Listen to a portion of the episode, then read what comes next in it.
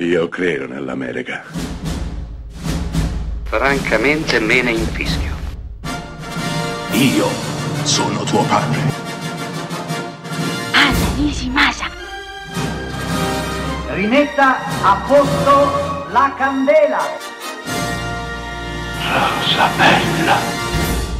Nel 1987 John Carpenter, il maestro dell'horror, uno dei registi più importanti della storia del cinema, deluso dall'insuccesso di Grosso Guai a Chinatown dell'anno precedente, film probabilmente troppo avanti per la metà degli anni Ottanta, film che ora sarebbe copiatissimo e di fatto è stato copiato in lungo e in largo e saccheggiato. Beh, dicevo, deluso e probabilmente arrabbiato, decide di mettere in scena una pellicola dal titolo Il Signore del Male, Prince of Darkness in originale. Il Signore del Male non è solo un horror, ma è un'opera di teologia, di fisica, di meccanica quantistica.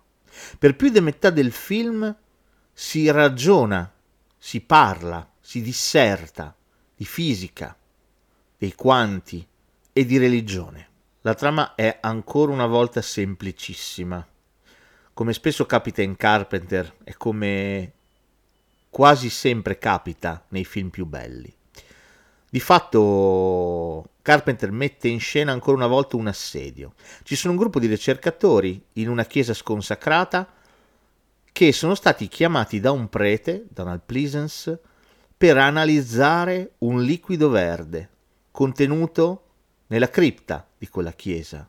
Un liquido che sembra essere antichissimo, che da inerte quale era ha iniziato invece a muoversi.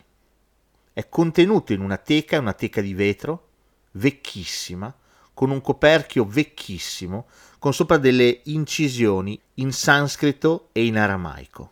Va da sé che c'entra la religione, va da sé che c'entra Cristo e l'anticristo.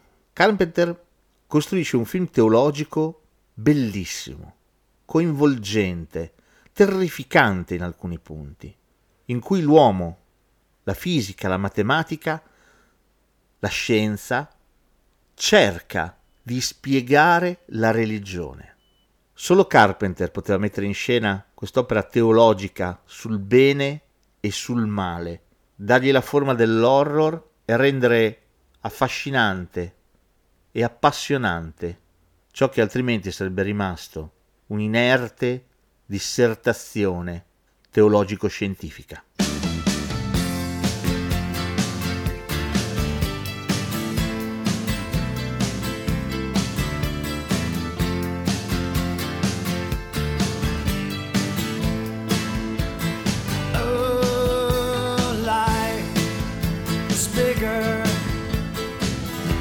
bigger.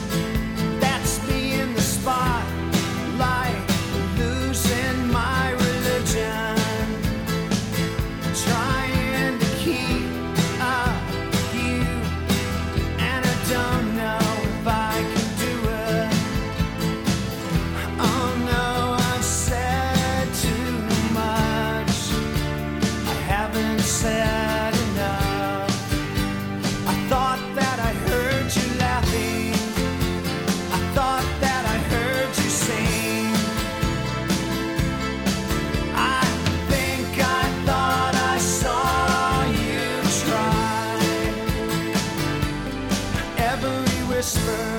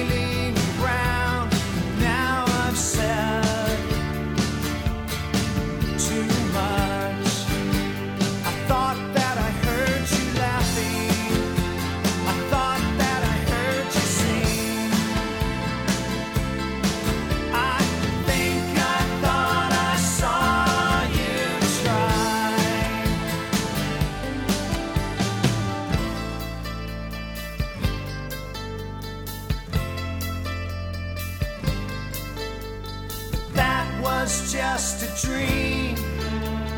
That was just a dream.